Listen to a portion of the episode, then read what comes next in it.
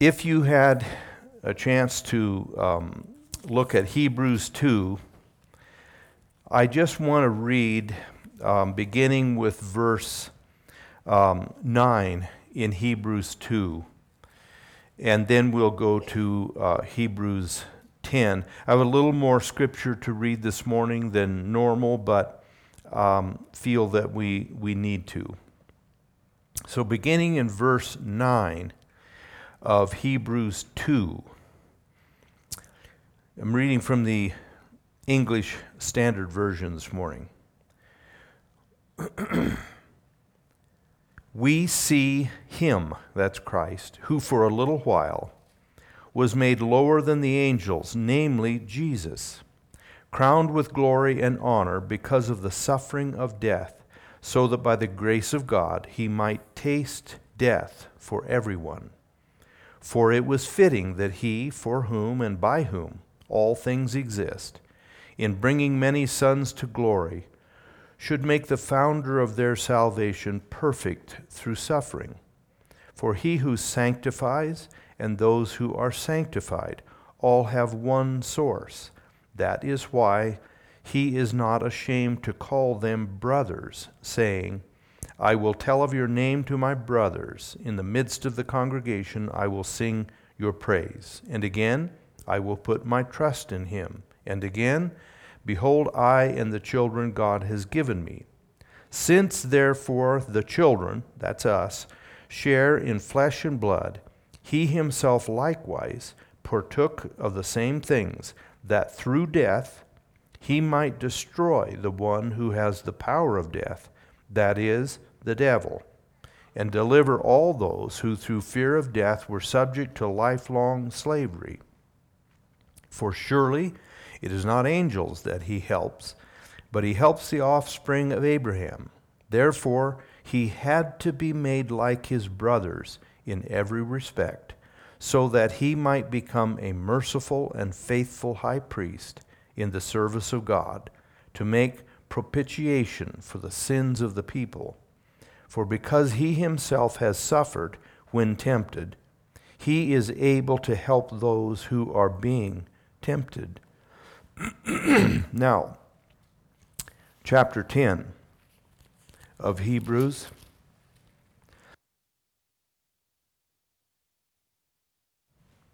Verse 1.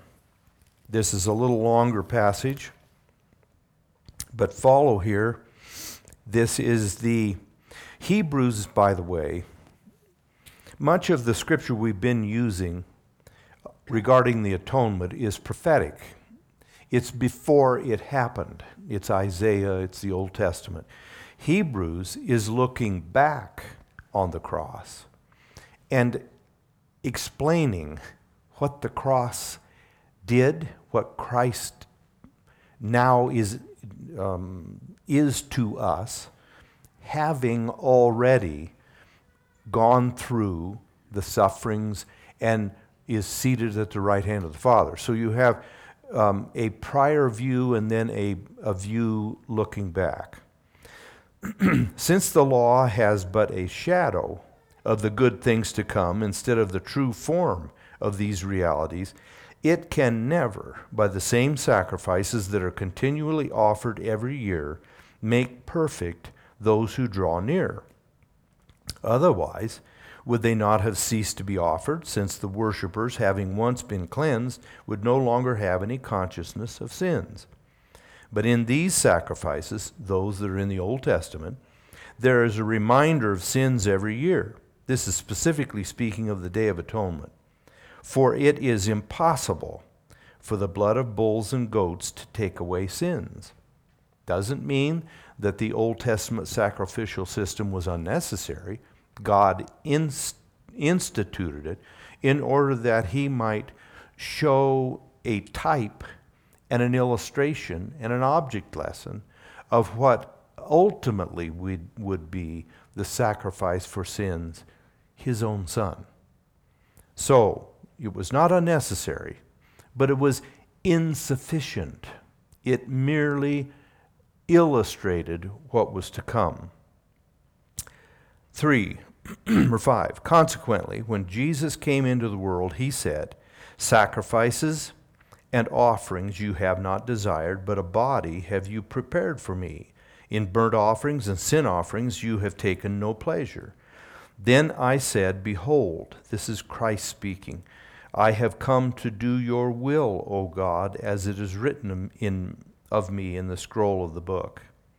When he said above, quote, You have neither desired nor taken pleasure in sacrifices and offerings, and burnt offerings and sin offerings, these are offered according to the law. Then he added, Behold, I have come to do your will. He does away with the first, that is, the Old Testament system, in order to establish the second. That's Christ's atonement. And by that will, we have been sanctified through the offering of the body of Jesus Christ once for all. And every priest stands daily at his service, offering repeatedly the same sacrifices which can never take away sins. But when Christ had offered for all time a single sacrifice for sins, he sat down at the right hand of God, waiting for that time until his enemies should be made a footstool for his feet. For by a single offering he has perfected for all time those who are being sanctified. And the Holy Spirit also bears witness to us, for after saying, This is the covenant that I will make with them after those days, declares the Lord, I will put my laws on their hearts and write them on their minds.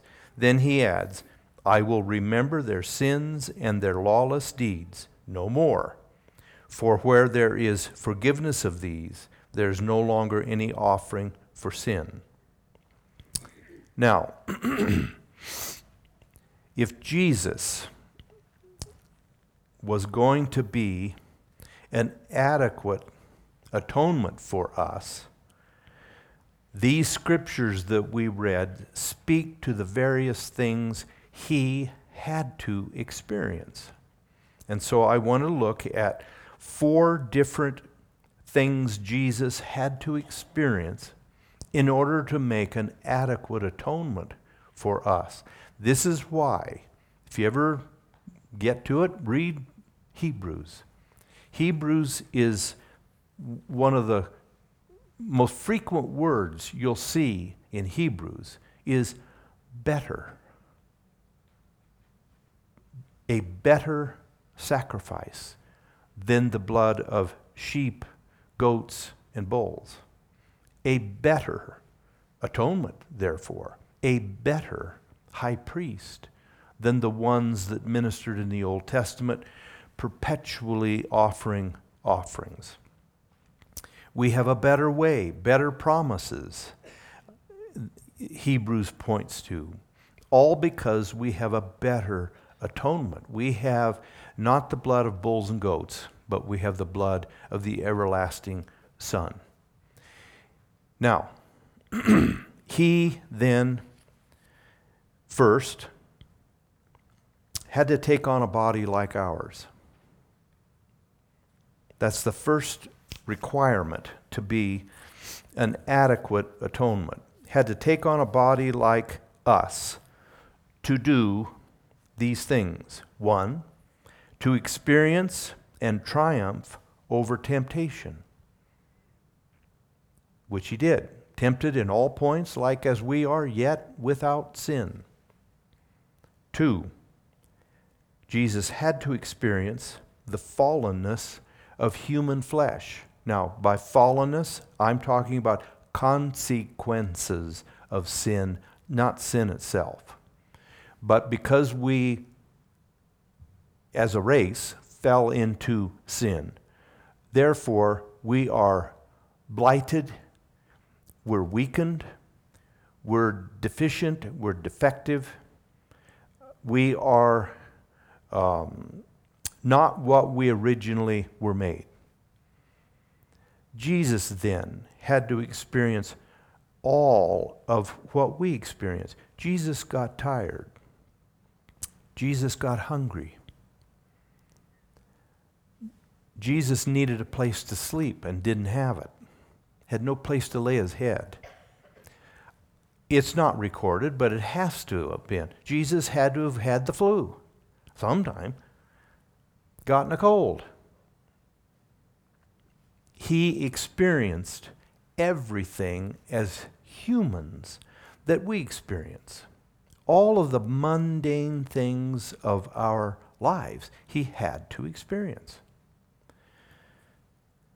Third, he had to also experience the, especially to him, the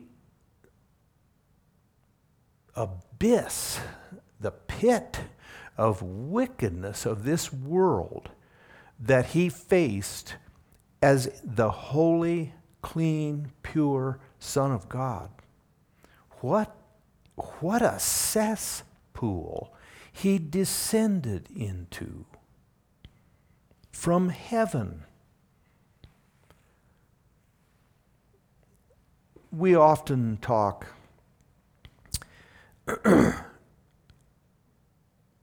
maybe Thursdays on after Wednesday night, the youth. And we'll talk about how the kids are doing, both high school and junior high. We'll often talk about them in what they face.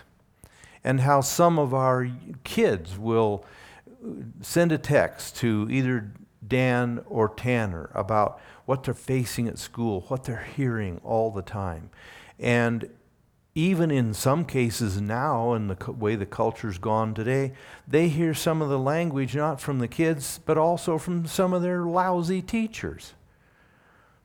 It's amazing and grieving what, what we go out and face every day.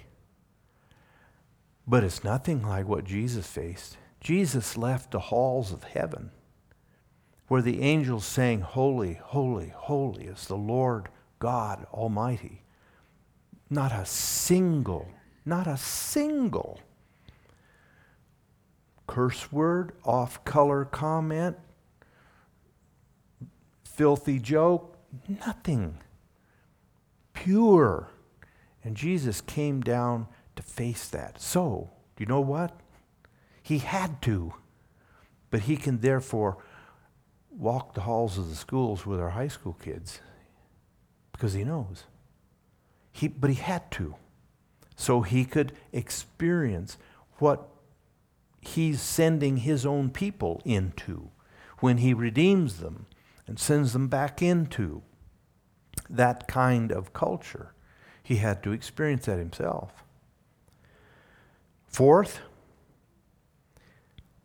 he had to experience and fulfill the Old Testament type of the sacrifice, not anymore of sheep and goats and bulls, but he had to have a body, and we read here, he said, You, O God, have prepared a body for me. What does he mean there? Jesus had to inhabit a body so that he could shed its blood and fulfill the Old Testament type that the blood of a sheep, goat, bull was shed as a covering for sin that only illustrated, it was insufficient, but it illustrated the coming shedding of blood of the Son of God. He had to have a human body in order to shed his blood. And he makes the statement very clearly in John chapter 10, 17 and 18. No man takes my life from me. He said, I take up my life, I lay down my life. I have the power, he said, to do this. And so often, even when we talk about the atonement and the cross and the suffering of Jesus.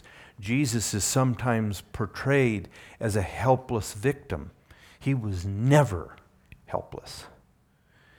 The only sense in which he would have been helpless was that he had to fulfill the scripture. And so, even in the Garden of Gethsemane, when he brought up, if this if it's possible, let this cup pass from me. But he said, Nevertheless, not my will, but thine be done. In that sense, he could do no other. But men didn't take his life from him. Even though they nailed him to a cross, he said, I lay it down and I take it up. Even when he died on the cross, he, it says, yielded up his spirit. So he never was not voluntarily in control. Now, the second thing that he had to experience, he had to voluntarily take on himself the wrath that was due to us, not being actually ever guilty for the sins that were laid upon him, but he felt, to some degree, he felt the guilt. He wasn't guilty. Sometimes people, I've heard preachers say, he became guilty for all the sins of the whole. No, he didn't. No, he wasn't guilty. He didn't do anything. Guilt is not transferable. Jesus became sin or a sin offering on behalf of the guilt of others. The innocent suffered for the guilty. Had he been somehow guilty, then it would have been an insufficient sacrifice. He would have really deserved it, but he didn't.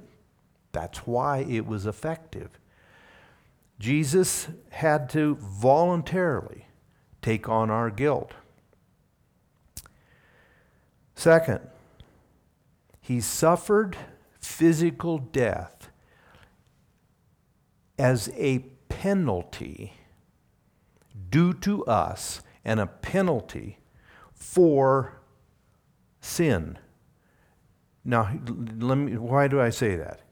The death he suffered was not natural death. If Jesus could only, only needed to identify with us in also going through death, well, he could have lived to be 80 and died of old age. The death he suffered on the cross was not a natural death. It was not um, by a disease. It was punishment. It was a penalty. It was the paying of a penalty that was due to us. Yet he stood in our place and on our behalf took it. So that's also what makes Jesus' death different. Third, and by the way, we notice this the death Jesus died for us didn't exempt the righteous, the Christians, those who by faith appropriate the benefits of the atonement. It didn't exempt us from physical death. We still die. We're not going to get out of that. The only way we get out of that is we're carried into heaven on a chariot of fire like Elijah. He didn't die. Enoch walked with God and was not, for God took him. He didn't die. Or we're living when Christ returns and instantly, it says in the twinkling of an eye, changes our mortal bodies into an immortal body. That's the only way we're not going to end up at Mount Pisgah or somewhere else. Okay? So even though Jesus died for us physically, he didn't die to exempt us from physical death. He undoes it with the resurrection. But we still face death. So it tells us this was way more than just a physical death that Jesus died. It had far deeper meaning. now, I want you to really listen to this. And the longer I read the scripture and hopefully think accurately. I'm not minimizing at all the physical sufferings that Jesus endured as part of the penalty. But for Jesus to provide for me full redemption, he had to experience, as I mentioned earlier, he felt the guilt. He wasn't guilty, but he felt the guilt of sin weighing on his soul on our behalf. But further than that, the real death that Jesus experienced to some degree was the, the death that is better defined in Scripture as separation from God. In other words, to some degree, Jesus felt the pangs of being in hell and separated from God. He felt what a lost soul feels because that's the ultimate thing he died for. He didn't primarily die to save us from poison oak or some 5,000 other kinds of ailments that we pray desperately over that God will heal us. I'm, I, I want to be healed if I've got something. But He didn't die to exempt us from physical death. The real death He died and died for was separation from the Father. That's what He died for. That's what, that's what wrenched his soul in the Garden of Gethsemane while he prayed and sweat, as it were, great drops of blood. It was not the physical pains anticipating those that put Jesus in. He said, My soul is troubled even unto death is how heavy my heart is. What was he anticipating with that deep kind of apprehension and dread that's undescribable? It was not just the physical effects of the nails and the spear and the crown of thorns. It was knowing that he faced however long of a period where he he experienced what it means to be cut off from God in hell. Or he couldn't redeem us from that. That's what caused him to sweat drops of blood in Gethsemane as he and that's what he prayed if it's possible let this cup pass from me we always seem to focus on the physical pain of the cross. Not that there wasn't any, but that paled to very little in the face of facing separation from God. He felt the torments of hell. Now, that, that brings us really to the core of what it cost Jesus.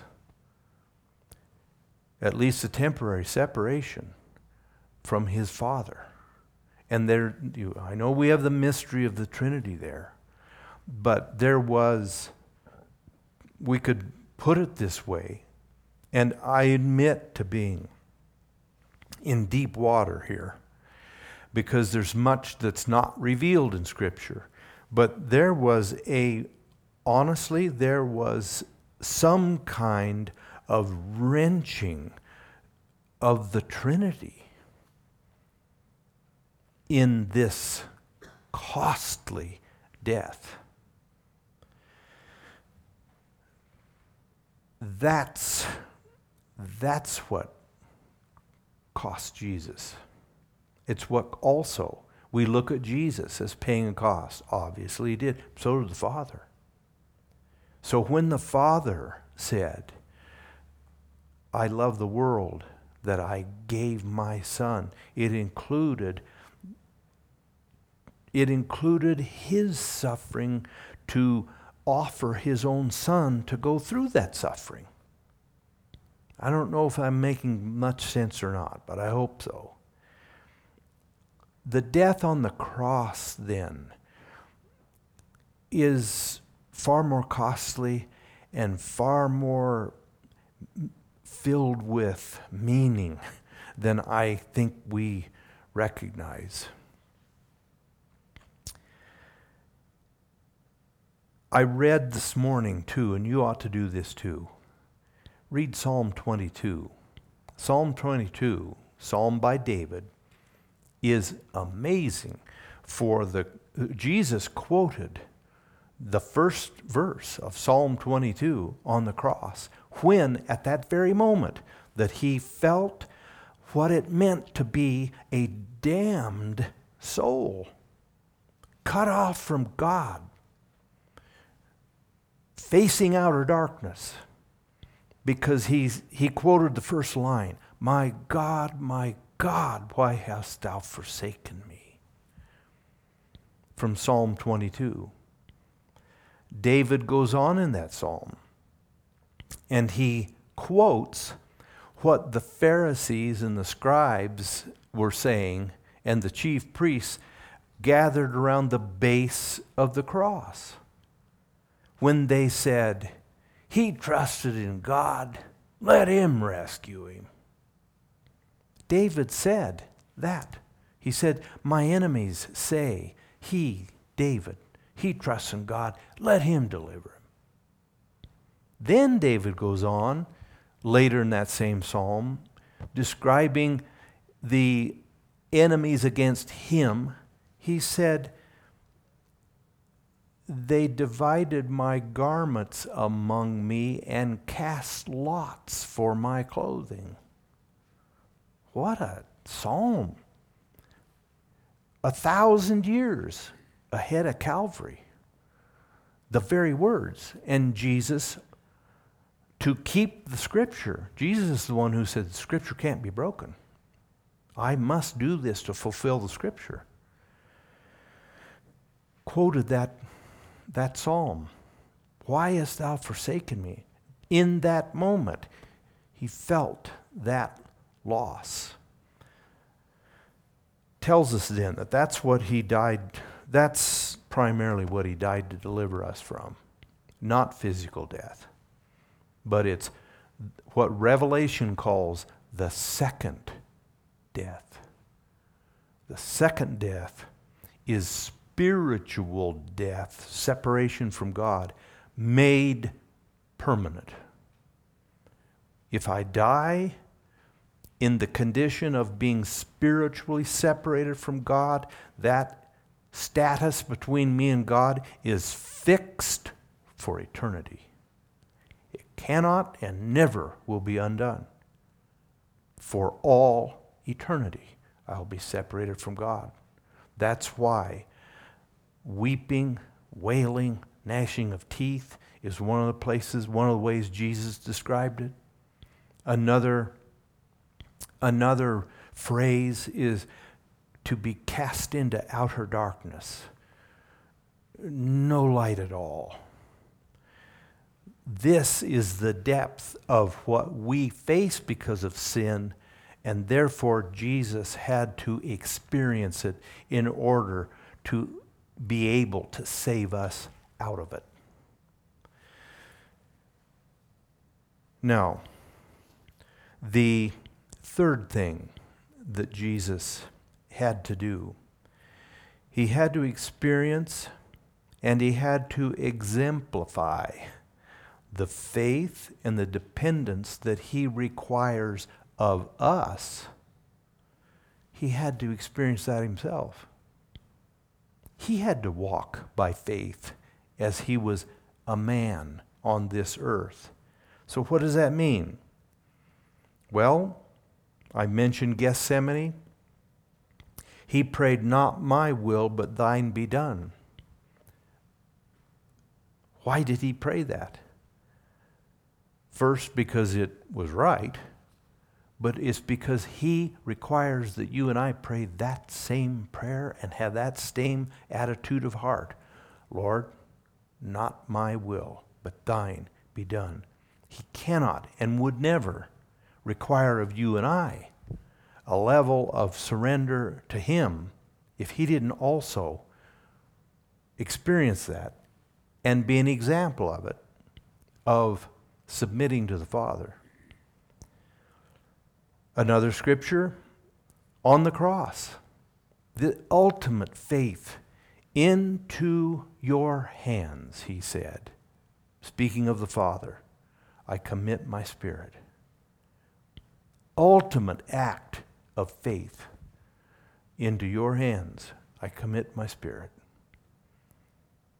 Then Peter quotes in his Pentecost sermon, but Peter talks about how on the cross, Jesus, and we don't see that he says this, but under the inspiration of the Holy Spirit, Peter said that Christ, suffering death, relied on God's promise you will not allow your Holy One, your Son, to see decay.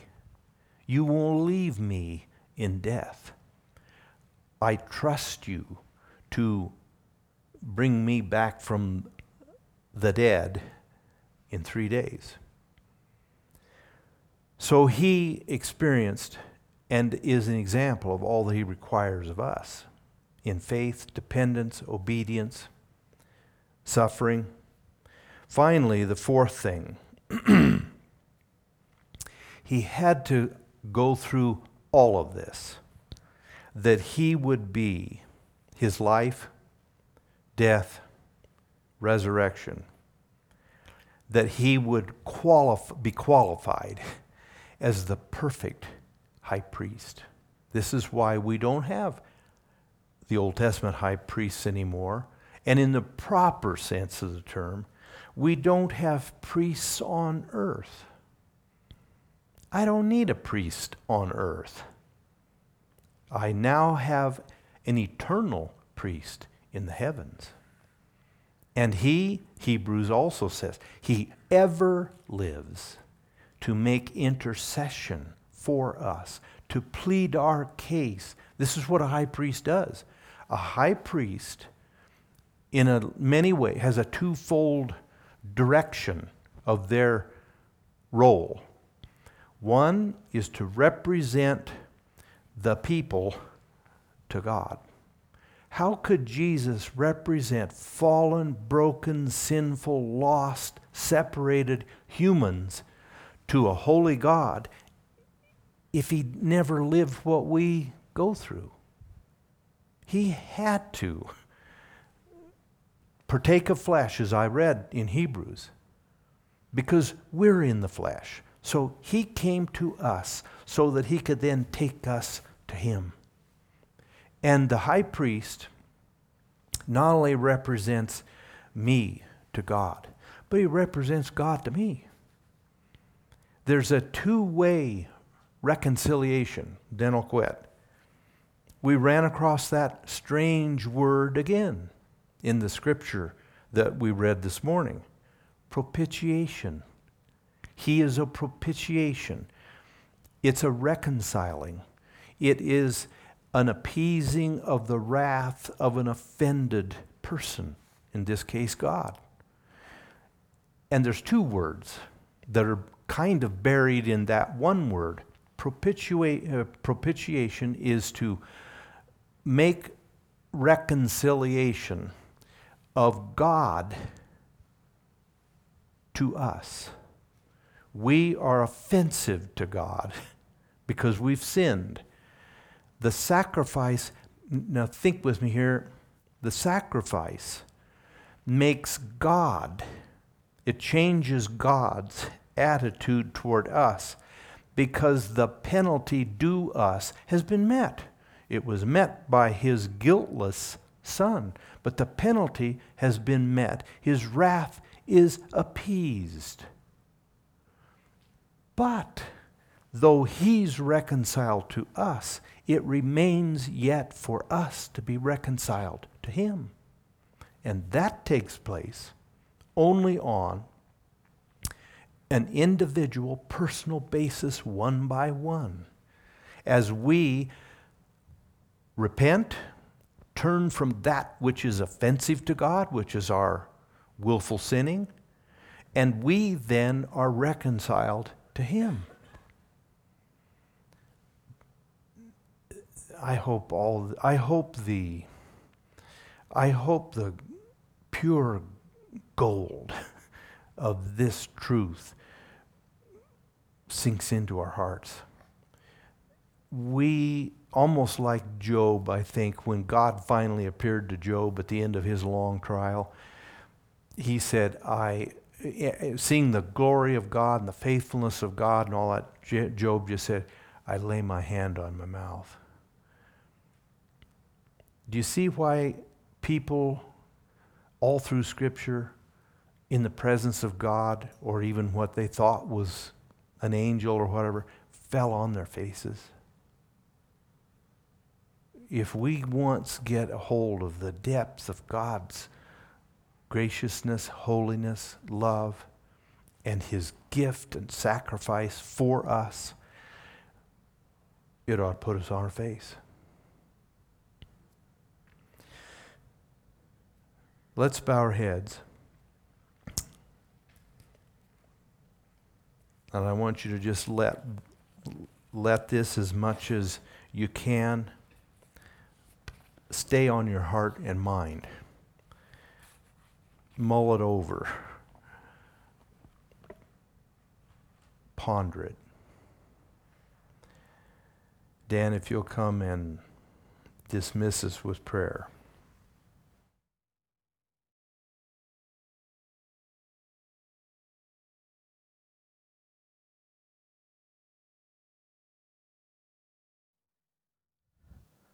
Father in heaven, there's times when I come up to pray that I don't want to pierce my voice with the quietness of the sanctuary because I know you're at work. So I just simply do this today, Lord, in the overwhelming information we just received this morning of truth, of what you allowed your son to go through, Father, I pray that it would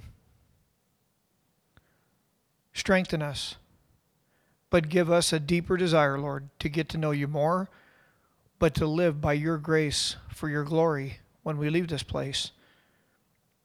We are your children. You are our God, and we praise you this morning. In Jesus' name we pray. Amen. Love you guys. You're dismissed. Have a great day, everyone.